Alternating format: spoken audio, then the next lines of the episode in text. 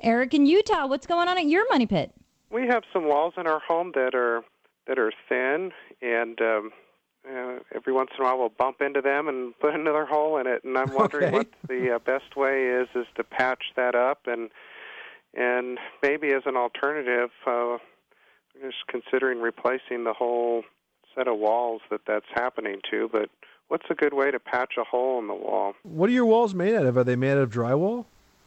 I don't think they are drywall. We uh, other parts of our house, uh, the walls are drywall, but this is thinner than that. So Well, it's kind of unusual. Um, the repair advice we could give you would, would have to assume that you're starting at least with drywall.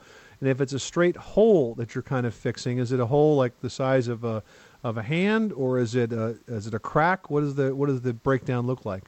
It's about the size of a hand. Yeah. Okay, and then you didn't put your hand through the wall now, did you? no.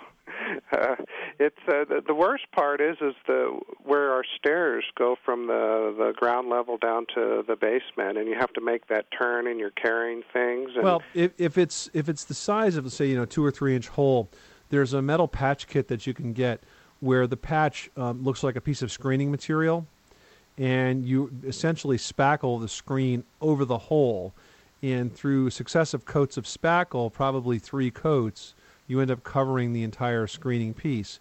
Uh, it's sticky, it sticks to the wall, it lays flat, and it's very strong when it's done. So that's the easiest way to patch that hole. is that going to look pretty smooth, or is you you going to be able to notice the the bump there? No, it'll, it'll look pretty smooth when you're done because the, the secret here is to start with a coat of spackle real close to the hole. The next one's a little wider, the next one's a little wider. And then once you paint it, sure, if you held a strong light across it, you'll see a slight uh, sw- sort of swelling of that area, but not anything more than you would have in any other drywall seam.